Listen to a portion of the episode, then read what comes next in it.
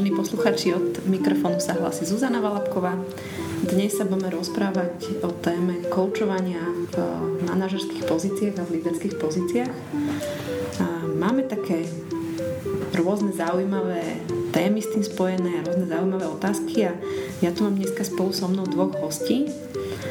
Jedna moja hostka je Ajka Chovancová, ktorá prišla z Martina a pracuje ako HR manažérka a má aj teda koučovací tréning a mám tu Mareka Koreňa, ktorý tiež prišiel z okolia Martina a on je finančný manažer, takže sa môžete tešiť na také spektrum, že to nebude iba také HR, ale bude to trošku okorenené s tým finančným manažmentom. Prajeme vám príjemné počúvanie. Ako si sa ty, Marek, dostal k koučovaniu? K koučovaniu som sa dostal na základe odporúčania od mm-hmm. Vladi Diablovej kedy začínal, začínal tréning u Kiri v Tajove. Ja som vtedy v tom čase hľadal nejakú formu seba rozvoja. Vtedy mi to prišlo nejakým spôsobom zmysluplné. Ja som vôbec netušil, čo ten coaching je v tom čase. Vôbec som netušil, aký tréning dostanem. Uh-huh. Takže to bolo to, že som hľadal niečo, akým spôsobom by som ja sa vedel nejakým, nejak ďalej rozvíjať. Tak túto formu. A čo potom to potom? Začal. Ten zážitok pre teba, čo ti bolo vlastne? O, čo si objavil v Ten zážitok bola zrazu úplne iná komunita, ako som bol dovtedy zvyknutý, uh-huh. ako finančný manažer alebo manažer, ktorý funguje v rámci výrobnej spoločnosti. A zrazu vidíš pestru paletu rôznych ľudí a funkcií. A, a ten taký najdôležitejší zážitok, alebo to, čo mi to dal na začiatku, že zrazu som videl, že aj veľmi krátky rozhovor môže byť veľmi zmysluplný a môže, um, a môže aj počas krátkeho času nájsť riešenie toho, čo potrebuješ. Ak ja ako napríklad manažer chcem nejakú zmenu, tak som začal od seba. To znamená, začal som sám od seba nejakým spôsobom skúšať, čo nejakým spôsobom mi funguje. Začal som tiež e, sám od seba, alebo sám na sebe akože pozorovať, e, ktoré zdroje mám, alebo ktoré, e, čo mi vlastne pomohlo v minulosti vyriešiť tie veci. Alebo či nachádzam nejaké podobné skúsenosti, ktoré, ktoré fungovali. A, a cez seba, alebo cez reflexiu toho, čo sa deje, mám to šťastie, že mám možnosť spolupracovať s zájom. Tak máme možnosť ako reflektovať to, čo nám fungovalo, čo sa nám darilo. A zároveň aj experimentovať, skúšať, čo ide. Ako to zmenilo tvoj prístup následne? Lebo hovoríš o tom, že si aj mm-hmm. finančný manažér a všeličo. Ako to zmenilo zrazu tvoj prístup k ľuďom alebo v manažerskej pozícii? Čo sa stalo? Ten ďalší ako efekt, ktorý mm, nasledoval, bolo to, že mm, ja ako finančný manažer sedím na viacerých stoličkách. Na jednej strane reportujem do Belgicka, grup CFO a zase som členom aj lokálneho miestneho manažmentu. Dalo mi to vlastne úplne jasno, ako v tej také keby kvázi rozplotenosti, ale potom zrazu ako samotný človek, ktorý má, alebo je zodpovedný, alebo má kolegov, s ktorým spolupracuje, tak zmenilo to vôbec prístup pri práci. Ako veľmi mi to uľahčilo, alebo zjednodušilo život nazvem to tak ako manažera, mm-hmm. v tom, že človek si dovolil pýtať sa ľudí, akým spôsobom to oni vidia. Dalo to zase ďalšiu dôveru v to, že, alebo posilnilo dôveru, že ľudia majú množstvo schopností na to, aby dokázali zvládnuť. Rozumiem tomu dobre, že to zmenilo tvoj pohľad na veci a potom ti to umožnilo vlastne robiť inak a pracovať inak, komunikovať ano. inak a tak ďalej. Ano. Lebo ja mám asi predstavu o tom, čo je to koučovanie a ako to funguje a ako ti to mohlo zmeniť. Aj pracovný život, aj osobný. Ale keby sme to mali vysvetliť niekomu, kto vôbec v tom nemá úplne jasno, tak hovoríme, že si bol na nejakom tréningu a, a zmenilo to niečo, zmenilo to veľa v tvojej manažerskej pozícii, ale že čo, čo to vlastne je? Okrem toho, že to bol pre mňa prvý ako dosť výrazný šok. Lebo, čo, čo ťa šokovalo? Šok v tom, že som sa ako nezaoberal sebou alebo svojimi potrebami. Mm-hmm. Rovnako bol to šok v tom, že, alebo jedna z prvých ako veľmi silných skúseností z pohľadu napríklad ocenenia alebo mm, zážitku toho, čo tá spätná väzba alebo pozitívna spätná väzba znamená pre mňa. Zmenilo to potom následne to, že paradoxne, tak jak e, e, že som sa zrazu začal pozerať na alebo dal som ako keby väčšiu slobodu ľuďom okolo seba. Mm-hmm. Ako to, sa to stalo? Ako sa to stalo, že som mi začal viacej počúvať a potom skúšať rôzne techniky, ktoré sme sa naučili. Mm-hmm. Pre mňa celé to koučovanie, celý taký ten vývoj, hej, ja som pričuchala koučovaniu v 2010 a neberem predtým štúdium na vysokej škole, kde som potom následne prvýkrát, keď som stretla z Vacku STAPS, pochopila, že to, čo som si myslela, že koučovanie je, vôbec to koučovaním nie je tak ja som prešla takým vývojom aj osobnosti, že takým akože hlbokým spájaním sa s, tak, s takým samou sebou, mm-hmm. že veľa vecí, ktoré mi škodili, ako sa tak uh, prirodzene tým odfiltrovali, že tým, že som naozaj um, um, tzv. tie problémy uh, začala riešiť, že som si začala Eh, hľadať odpovede a riešenia, začala som sa sústredovať naozaj to, čo funguje, aké mám zdroje, čo funguje niekde inde a, a konečne pochopiť, že čo chcem, tak som sa tak začala uklidňovať že fakt, že tak upokojuje, ako aj Marek povedal, že začal viacej počúvať, že prestal sa sústredovať až tak na seba. A to presne u mňa, hej, že, že pýtam sa teraz dobre a, a budú ma tí ľudia mať radi a, a proste také vyrušovacie prvky, mhm. ktoré ma absolútne odpájali od toho, aby uh, ja som v podstate vedela načítať, že o čo v každej situácii vlastne, vlastne ide.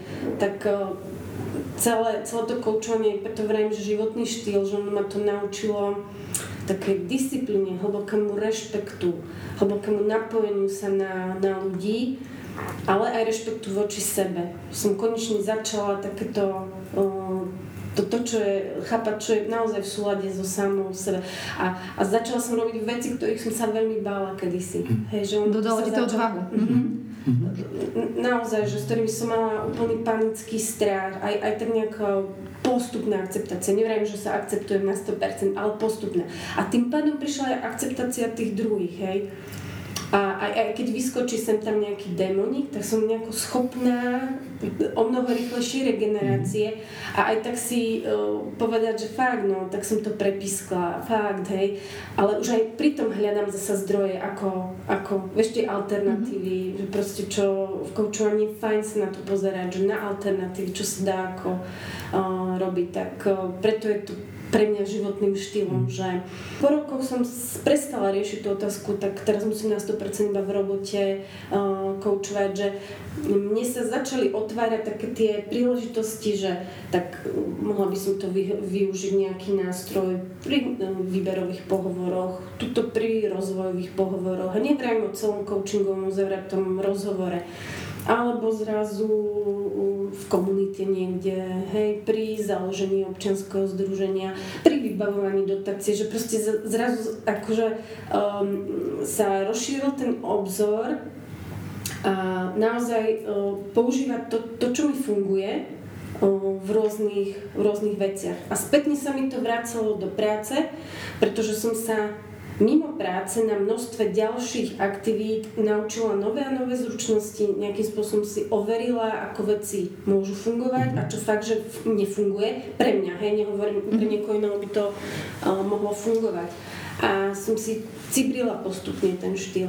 Obaja hovoríte o tom ako o zmene životného štýlu a zavedenia koučovania do svojho života, ale zároveň tu je nejaká manažerská pozícia, v ktorej sa obidva nachádzate Marek, ty si taký ten finančný manažer, ak tomu mm-hmm. rozumiem. Na mnohých stoličkách ešte si povedal. Andrejka, ty si HR manažer, mm-hmm. hej? Aký dopad to malo na vašu prácu? A ono to súvisí aj s tou zmenou a zrazu toho prístupu, alebo človek, ak pracuje.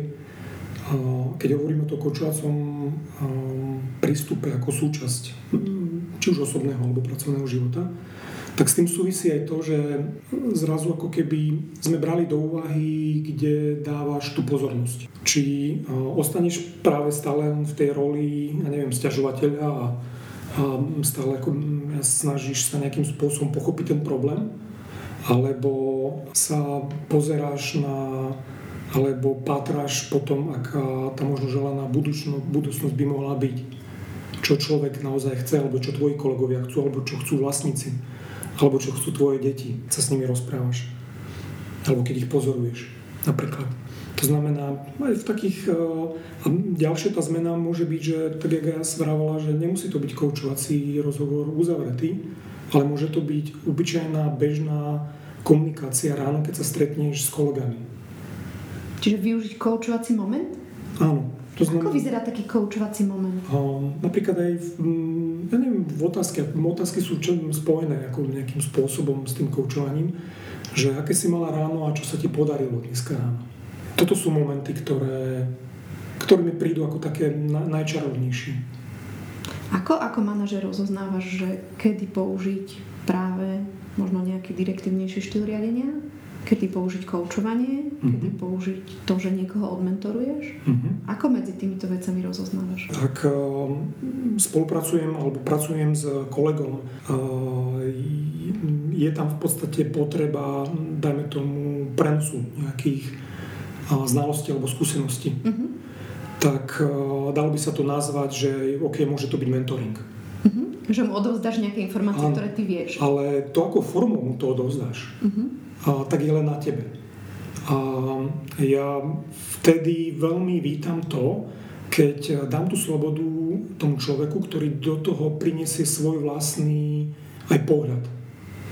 Čiže vlastne, ak tomu dobre rozumiem, tak ty využívaš prvky toho koučovania, čiže nejaké otázky alebo spolu vytváranie mm-hmm. toho celého, že tam prinášaš ty nejaké svoje vedomosti, ale zároveň ten coaching ti umožnil to, aby aj ten druhý tam mohol niečo priniesť cenné a vytvoríte z toho možno ešte niečo ešte ďalšie. Ako, mhm. ako, to úžasné pri koučovaní je to, že vytváraš, bezpe, vytváraš bezpečný priestor na to, aby sa niečo tvorilo. Uh-huh. A ak by som to nechal len v rovine, a dajme tomu toho mentoringu, tak niečo odovzdám, ale príde mi naozaj užitočné ešte patrať po tých ďalších schopnostiach toho človeka. A ísť ešte ďalej za tú hranicu uh-huh. tých možností, ktoré má. Alebo ktoré si v tejto chvíli možno vidíme. Uh-huh.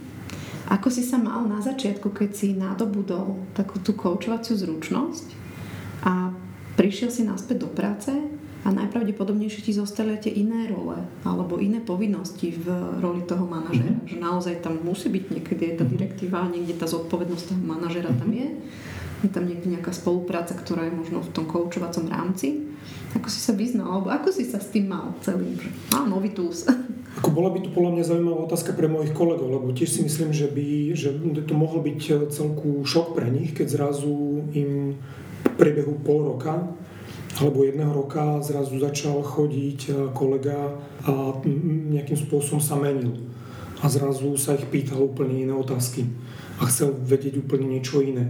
Alebo že ako dokonca by to oni sami spravili. A pýtať sa veci, že čo im fungovalo. Tak ja viem, že to mohlo byť ako šok, ale Nemáš spätnú väzbu na to, hej? Mm, na tvoju zmenu v čase. Ako to, čo ja vlastne akože vidím, je, že keď zrazu niektoré veci začali kolegovia preberať. A, takže toto je pre mňa a, taká spätná väzba, že asi to nejakým spôsobom fungovalo, je to dobre pre nich. Že ľudia našli niečo funkčné a zobrali si to a už to používajú. Tam vidím ako, takú ako najväčšiu asi pridanú hodnotu.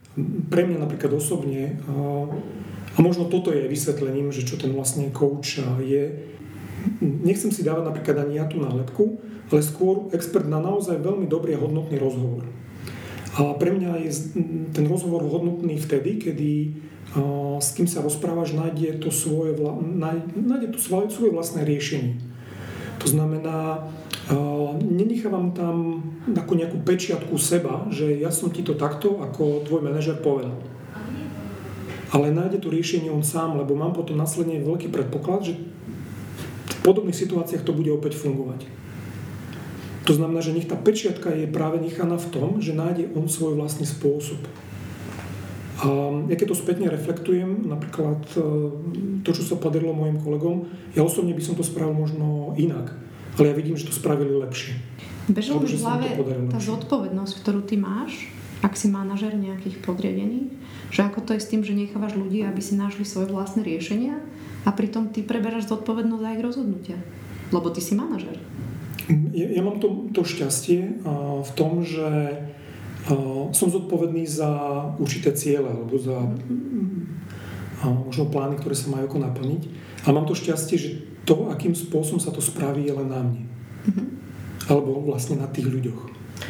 No, ja, ja mám s týmto veľmi zaujímavú skúsenosť, pretože ja som dvakrát menila tým, ktorý, ktorý riadím. Raz ten tým bol ľudia, ktorí zbožňovali mať vlastný priestor. Ja som vždy určila cieľ, mm-hmm. že kedy a v akej kvalite sa e, niečomu máme dostať a vytvárala som priestor, aby to mohli dosiahnuť najlepšie, ako vedeli a pravidelné stretnutia dvakrát do mesiaca, aby sme sa o tom mohli rozprávať, e, čo ešte potrebujú k tomu a ddd. A tí ľudia sa v tom cítili úžasne, ja som sa v tom cítila dobre a teraz mám tým, kde tí ľudia sú nešťastní, že im dávam priestor. Oni sú proste nešťastní, oni oni by boli spokojní a sú v strese, lebo ja si idem stále to svoje a oni sú v strese, lebo oni potrebovali, aby som povedala, že teraz urobíš toto, teraz urobíš toto. A oni pôjdu ako motorové myšky a, a tak to proste urobia a, a sú šťastní, že si to môžu odkliknúť, že, že, to, že to majú. Tak pre mňa také úžasné poznanie, že ľudia sú aj iní ako som ja a niekto neznáša mať priestor a ja stále hľadám, že kde by som teda ten priestor mohla vytvoriť, že v akých oblastiach, a to mi ešte stále není jasné, hej, ale v tých dennodenných plneniach, tých, tých cieľoch, tak to nefunguje. Hej, nefunguje, ne, nechcú ten priestor. Cítia sa v tom zlé, je to pre nich do, dokonca nebezpečné. Hej. A, keď sa pýtala, že tie, uh, tie role, tak ja, ja budem stále opakovať. Ja, ja to takto nemám takéto, že ako si ty hovoril, že to prelínanie, že v podstate tie role nejako nedefinuješ. Ja to mám v sebe tak dosť zasa jasne, ináč celkom sranda, hej, možno pre mňa netypické. Ja zbožňujem ten host leadership. Pre mňa to tam je proste, kedy fungujem, že som fakt, že všetci na mňa čumia a sa očakáva odo mňa, že to rozhodnutie proste príde, že to uh, urobím možno aj za nich a potom zase sú veci, kedy ja uh, s nimi spolu vytváram tie veci, alebo proste na nich s láskou pozerám, že ako im to ide a kedy zase potrebujem, potrebujem reflektovať Tak tam ja to mám dosť jasné, že kedy som fakt, že mentor, kedy som uh, líder a kedy som coach. Tam, tam mne, to, mne toto pomohlo napríklad. Ja som sa s tým veľmi dlho brojila, lebo mi to tak prišlo, že, že tak čo, očakáva sa odo mňa, že, že budem kľudovať priestor, to sa očakávalo od, od matky, ale ako od, od, od firmy, ale zrazu mi poslali na konci dňa mail Andrea, okamžite rozhodni. A potom, Andrea, prečo nedávaš priestor? A až keď som si prečítala tú knihu a potom som bol online kurz, tak mi to vtedy zaklaplo. Mne, mne sa páči napríklad tento prístup, hej, že ten host leadership.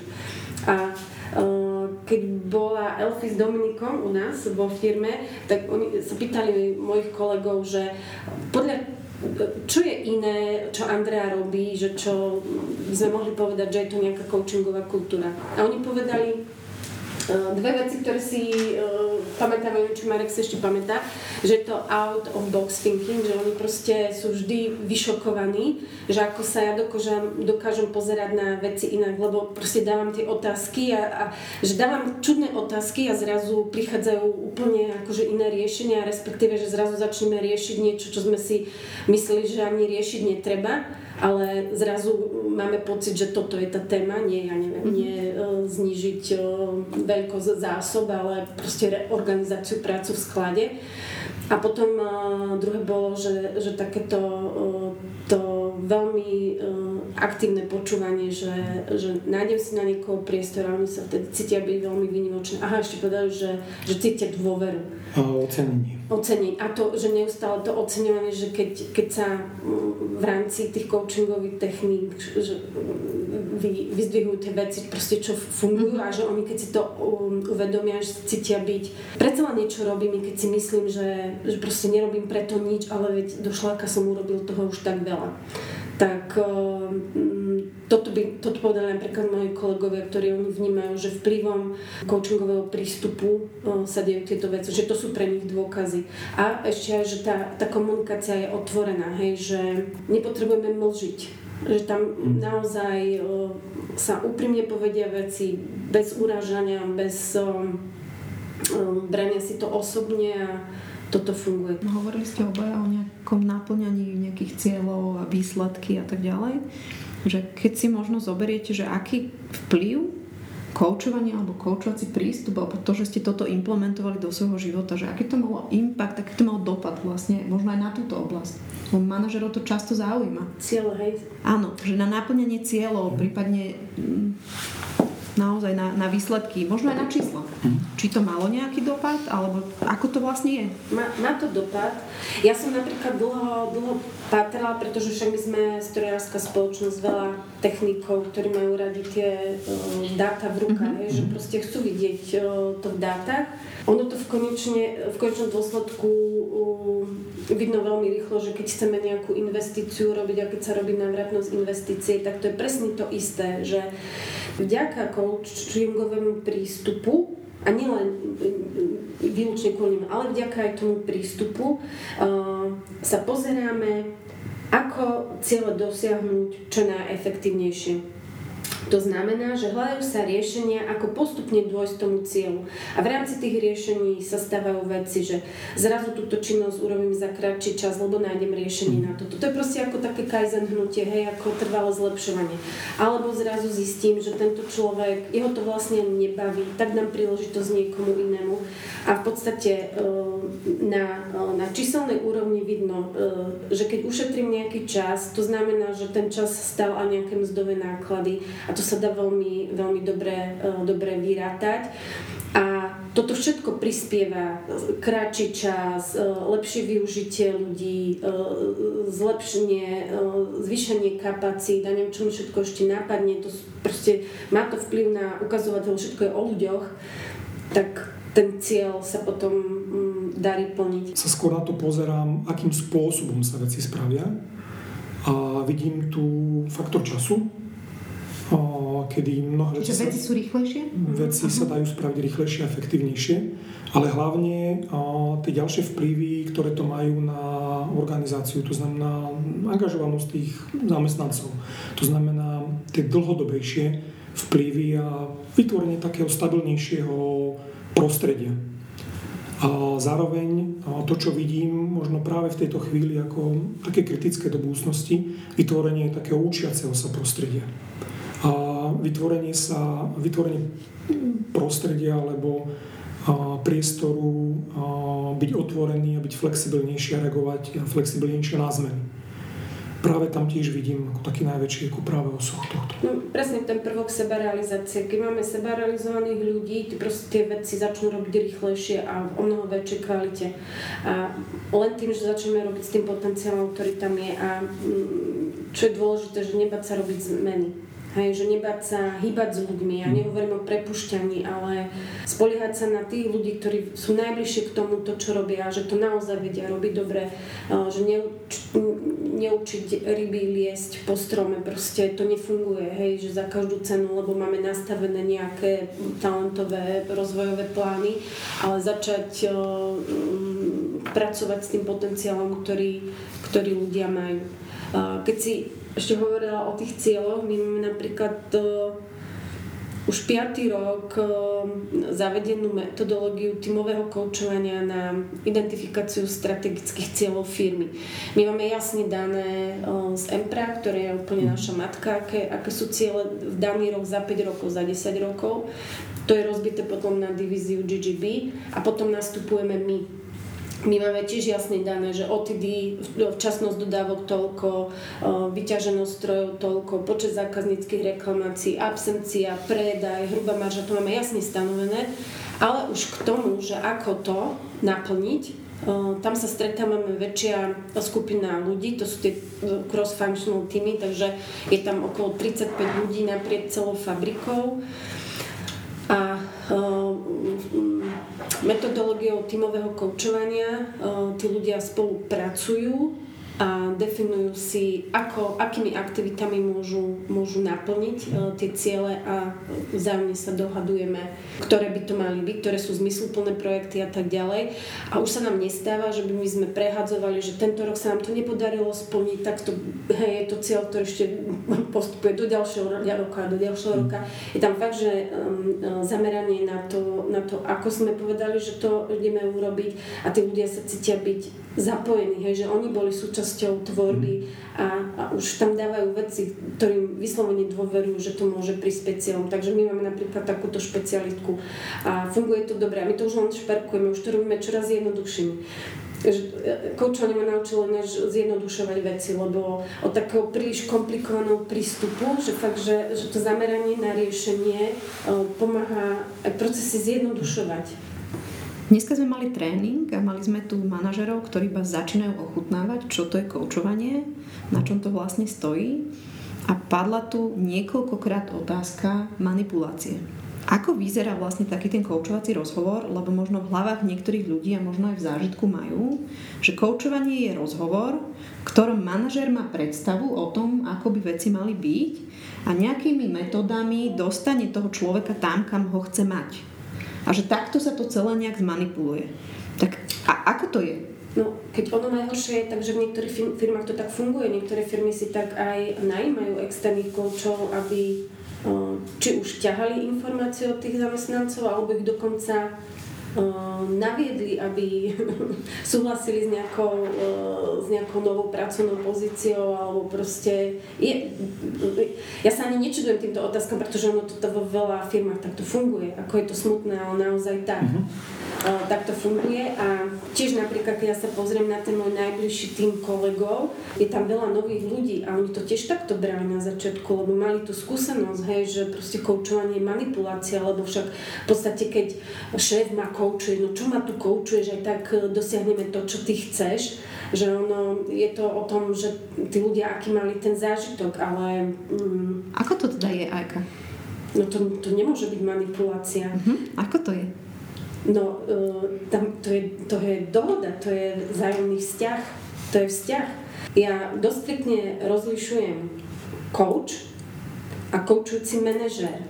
A tam je dosť uh, veľký rozdiel, lebo koučujúci manažér, ako si povedala, že manažér mám zodpovednosť za tým, mám zodpovednosť za dosiahovanie cieľov. Ten cieľ aj tomu, tomu koučovanému oznámim. Ako koučovací manažér sprevádzam toho človeka, aby si našiel najlepší spôsob, ako čo najlepšie môže ten cieľ cieľ splniť. A je tu vzájomná dohoda. A tam potom už netreba manipulovať. Na Margo ešte práve možno tej manipulácie je, ak si zoberieme napríklad uh, prípad riadenia nejakej zmeny kde ja vidím ako naozaj veľmi prospešné alebo hodnotné, ak tá zmena je robená práve coachingovým spôsobom. To znamená, že na začiatku je veľmi, veľmi jasne vydefinované, čo sa má dosiahnuť. A je veľmi jasné, aké vplyvy to môže mať na organizáciu. To znamená, že ľudia sú tam zapojení do toho, že majú úplne jasné, čo najpresnejšie, ako ten cieľ má vyzerať. A zároveň je tam následne priestor na to, aby si ľudia povedali, aké zdroje na to môžu mať alebo ktoré schopnosti ešte budú potrebovať. No ale, ale v podstate toto veľmi podobné má aj projektové riadenie. Hej.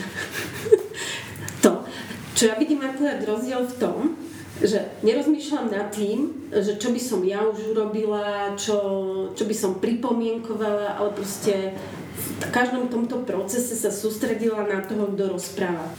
Manažerovi, ktorý vlastne vôbec nemá predstavu o tom, čo to je koučovanie, tak čo by sme mu povedali, že ako, ako to vyzerá, čo to vlastne je? Je to rozhovor. A môžeme povedať, že je to um, riadený rozhovor. Coach sprevádza manažera v procese napríklad jeho rozhodovania ako ho sprevádza? Ja si to predstavím, že keď dvaja vedľa seba kráčajú, tak jeden môže sprevádzať druhého. Ako to mm-hmm. funguje v rozhovore? Mm, začína to vo väčšine prípadov, alebo takmer vo všetkých prípadoch, tým, že je definované, čo chce daný manažer dosiahnuť. Môžeme to nazvať cieľ mm-hmm. toho daného rozhovoru. Z mojej skúsenosti čo najpresnejšie. Čiže najpresnejšie vedieť, na čom spolu v tomto rozhovore pracujeme, alebo pracujeme, nad čím premyšľame, hej? Alebo mm, áno, a čím vlastne ten čas, ktorý spolu strávia, bude pre nich bude pre neho užitočný. Keď sa dohodnú, tak čo sa deje ďalej? Keď sa dohodnú, tak zvyčajne sa patrá po tom, čo fungovalo už. Po tom, čo nejakým spôsobom a čo sa podarilo. A môžu to byť niekedy aj úplne diametrálne odlišné situácie alebo skúsenosti. Tá úloha kouča je vtedy pátrať po tých zdrojoch. Takže to sa deje následne. Uh-huh. Keby som bola úplne zvedavá, ako sa deje to pátranie? Ne, ako sa deje pátranie. Ako sa deje pátranie? Lebo hovoríme o nejakých zdrojoch, to môže vyzerať ako finančné zdroje alebo všelijaké zdroje, mm-hmm. že je to taká hantírka, tá koučovacia. Áno, to je hej, koučovacia hantírka. To znamená, zdroje, že po niečom pátrame. Hej, mm-hmm. zdroje, zdroje to sú o, zručnosti, kompetencie, o, výsledky, úspechy, ktoré človek dosiahol v minulosti a na ktoré môže stále spoliehať, na ktorých môže stavať mm-hmm. a využívať to pri tom, aby sa posúval bližšie k, svojim, k svojmu riešeniu. A to pátranie e, je taká úprimná zvedavosť a e, vnášanie takého seba uvedomovania toho koučovaného človeka, hlavne v tom, že podľa čoho on vie, že, že sa čoraz bližšie posúva k tomu cieľu. Že čo sú tie dôkazy, že také sprevádzanie na takom, proste to zameranie na ten celý, celý proces, že podľa čoho ten človek bude vedieť, že áno, áno, už som tam bližšie, toto sa deje, toto tam vidím, toto chcem, aby sa tam udialo. Je to taký, taký plán úspechu. Ak by ste o tom nič nevedeli, čo by vám dodalo odvahu alebo v akom momente by vám dávalo zmysel skúsiť koučovanie? Ako ja osobne vidím priestor v akejkoľvek, naozaj v akejkoľvek situácii, ktoré sa stretne človek a možno nevie si dať hneď s ňou rady. Alebo, nevie, alebo po nejakom čase stále hľadá, hľadá riešenie. Môže to byť naozaj, naozaj akákoľvek téma, čo by som možno ako ponúkol, aby v prípade, ak niekto nech si dá v podstate možno pozor na to, ktorého kouča osloví. Uh-huh. Ako by si si ty vybral kouča?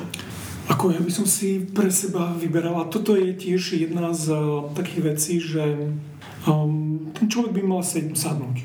Mala by na, na začiatku zafungovať uh, nejaká, nejaká chémia, ale ja mám to šťastie, že mám tu na úplne PCC koučku pred sebou, tak nemusím hľadať v tejto chvíli. A ako ty si pre seba vyberáš kouča? No tiež tá chemia musí fungovať. Pre mňa je dôležité, že aké koučovacie vzdelanie má ja, ja zbožňujem Solution Surfers, takže ja lovím vždy v ich mm-hmm. vodách. Mm-hmm. Ale mám rada aj iné školy, že, mm, že to je o takej tej potrebe, potrebe, že e, čo momentálne riešim a ja e, oslovujem podľa tém. Že akú mhm. tému riešim, mm-hmm. tak mi k tomu sa hodí aj iný štýl spolupráce v rámci toho koučovacieho rozhovoru. Ale presne tie SAKO a ICF sú pre mňa, pre mňa tutovka a potom počet koučovacích hodín. Tam sú proste profily koučov a mhm. podľa toho a odporúčania. Ono, odporúčania sú asi naj. Čo je to, čo by sme ešte lídrom a manažerom chceli povedať o koučovaní, o koučovacom prístupe? Ja by som im odporúčila každému, aby si aspoň raz vyskúšal profesionálneho kouča, že aby sa dal koučovať, aby, aby mal tú skúsenosť, hej, a možno, možno viacerých vyskúšať a um, že ak sa im to páči, taký ten, ten spôsob, tak uh, na základe toho sa rozhodovať, že chcem, chcem byť koučom aj ja, že nie podľa mňa podľa toho, že si prečítam článok alebo mm-hmm.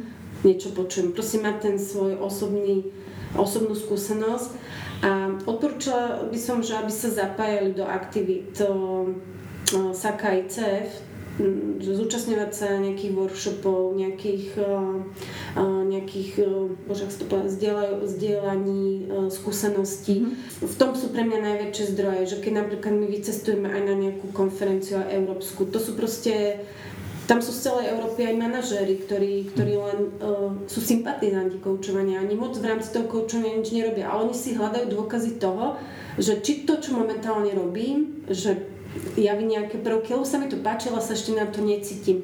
Ale je to proste podľa mňa tiež o, veľmi dôležité na, tom, na tej ceste. A hľadať si nejakých takých aj sparring partnerov, s kým o tom sa rozprávať a keď už niekto podľa mňa začne koučovať, tak podľa mňa by si mal nájsť nejakého supervízora. Mm-hmm.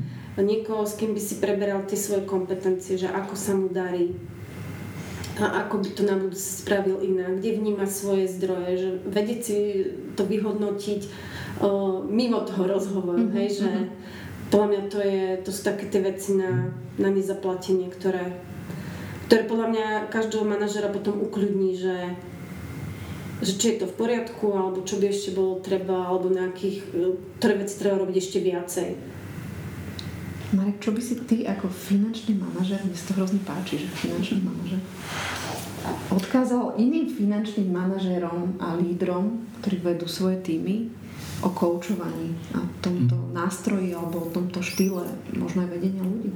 Nadviazal by som na to, čo vravala aj ja, potvrdil, že tá osobná skúsenosť je, je neprenosná.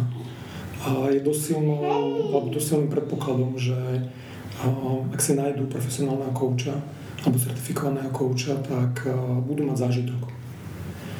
Z pohľadu ďalšia vec je, ak spomínala aj, aj konferencie alebo vzdielanie tých skúseností, práve tento prístup alebo práve táto koučovská komunita mi potvrdila to, že práve spoluprácou človek získava viacej. A ako, ako súperením vzájomným. Z pohľadu toho ďalšieho rozvoja, lebo v končnom dôsledku to je vždy nakoniec len o tom danom človeku. Ten, tú najväčšiu zmenu ja som zaznamenával, keď som mal možnosť reflektovať tú moju prácu. Ako pracujete s tým, že ste na manažerských pozíciách a máš nejakú coaching session s nejakým svojim podriadeným, kde sa dozvieš nejaké informácie ktoré vlastne sú dôverné z podstaty toho celého, z nejakého etického kodexu. A ako si to potom pracuješ, aby si to vlastne nikde inde nepoužil, alebo aby ťa to neovplyvnilo možno v nejakých tvojich rozhodnutí. Predstav si, že príde za chvíľu takto 5 tvojich podradených mm. na coaching session, a ty mhm. máš informácie a máš ich rôzne. Ako s tým potom pracuješ? Lebo asi sa nedá byť úplne nezaujatý, keď tie informácie už nejaké máš. Ako sa s tým narába? No, veľmi ťažko ja som dokonca raz e, vyhlásila a začínam tomu čoraz viacej veriť, že HR manažer nemôže byť interným coachom. Mm-hmm. Mm. Začínam sa s tou myšlenkou na 100% e, stotožňovať, lebo áno, keď sú ešte obdobia recesie firmy, keď sa robia ťažké rozhodnutia. Ale toto, toto čo si povedala, že áno, e, ľudí, ľudia sa aj nad tým čudujú a to možno niekedy bude aj nejakým spôsobom nedôveru, ja si myslím, vo firmnom mhm. prostredí. Mm-hmm lebo predsa len máš nejakú právomoc rozhodnúť o, o mojom byti, nebyti, podpisuješ výpovede a mhm. tak ďalej, alebo ty môžeš navrhnúť výpovede a čo keď teraz, keď ja tu niečo poviem a bude to, bude to zneužité. Ja keď rozmýšľam, nie úplne vždy, ak, ak sú niekedy také, také rozhovory, že, no, že mm, z nich napríklad vycúvam, robím aj to, že poviem, že už ďalej že toto, toto už asi neviem tu byť nezainteresovaná, že nerozprávame sa o tom ďalej. Pýtam sa dokonca aj, že či chce, aby som túto tému riešila s niekým, koho sa to týka, že či je to pre ňu prínosné. Veľakrát ľudia povedia, že áno, prosím uh-huh. a povedia aj, že nie. Keď vravia nie, skúsim sa pýtať, či by to dokázali oni uh-huh. s tým konkrétnym človekom riešiť, keď sa napríklad riešia témy, že je tam nedôvera voči nadriadenému alebo nejaký pocit um, nerovnakého prístupu. Bere, berem to tak, že je to u mňa a nepoužívam to ďalej, ale ovplyvňuje to môj pohľad na vec. Ale je to ťažké, je to naozaj ťažké, že uh, ja to nechcem bagatelizovať mhm. ani robiť zo seba svetu, je to, je to naozaj, naozaj ťažké. Vy nie ste miestni, vy ste tu za mnou prišli Aká ty si prišla z Martina, že? Áno, áno. A Marek? Tiež z Martina. Ale ty nikdy inde bývaš. Kláštor pod Znievom. Kláštor pod Znievom. Mhm. Vy tam robíte také všelijaké zaujímavé veci?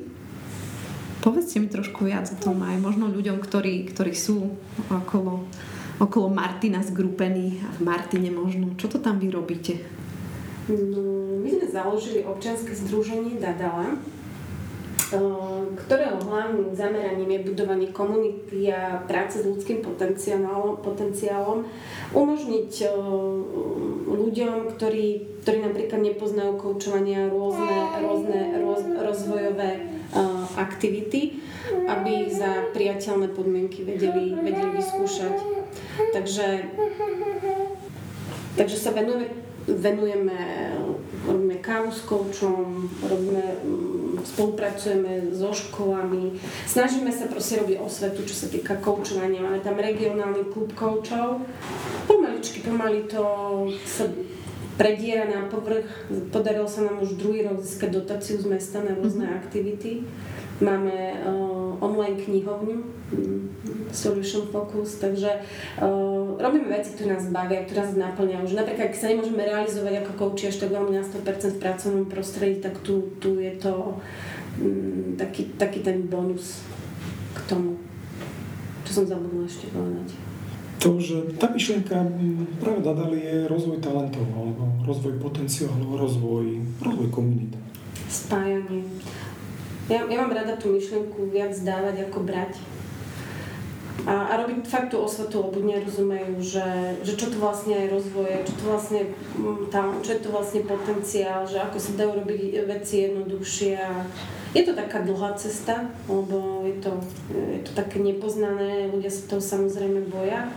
Postupne sa ľudia, ľudia pridávajú a nás teší, keď sa, keď sa dejú zmeny, že keď niekto príde, že a vďaka tomu, že som bola na káve s coachom, tak ja som si rozbehla ten svoj vlastný biznis. Mm. Alebo ja som prestala tieto veci robiť a automaticky sa mi otvorili dvere, e, dvere túto sa spájajú zaujímavé partnerstva, spolupráce. Tak. A čo hovoríte na koučovanie doma, keď hovoríte, že coaching ako životný štýl, tak ako sa vám to darí, nedarí, alebo je to vlastne možné koučovať rodinných príslušníkov, deti, manželku, svokru? No, áno, je, je, je to možné, ale tiež to chce nejaký, nejaký čas eh, v tom ako keby vyzrieť tak ako v tej práci, tak aj doma si tak dovoliť, povedať, že uh, keď koučujem, to neznamená, že idem si teraz nejakým sadnúť oproti a, a viesť uh, dlhý rozhovor, ale niekedy stačí len jedna otázka. Ja mám teraz uh, z, z, z veľmi blízkej minulosti príklady, kde, kde s manželom sme išli na Martinské hole a v podstate celú, celú tú cestu sme mali rozhovor, sme vôbec ani netušili, ako rýchlo sme tam vyšli.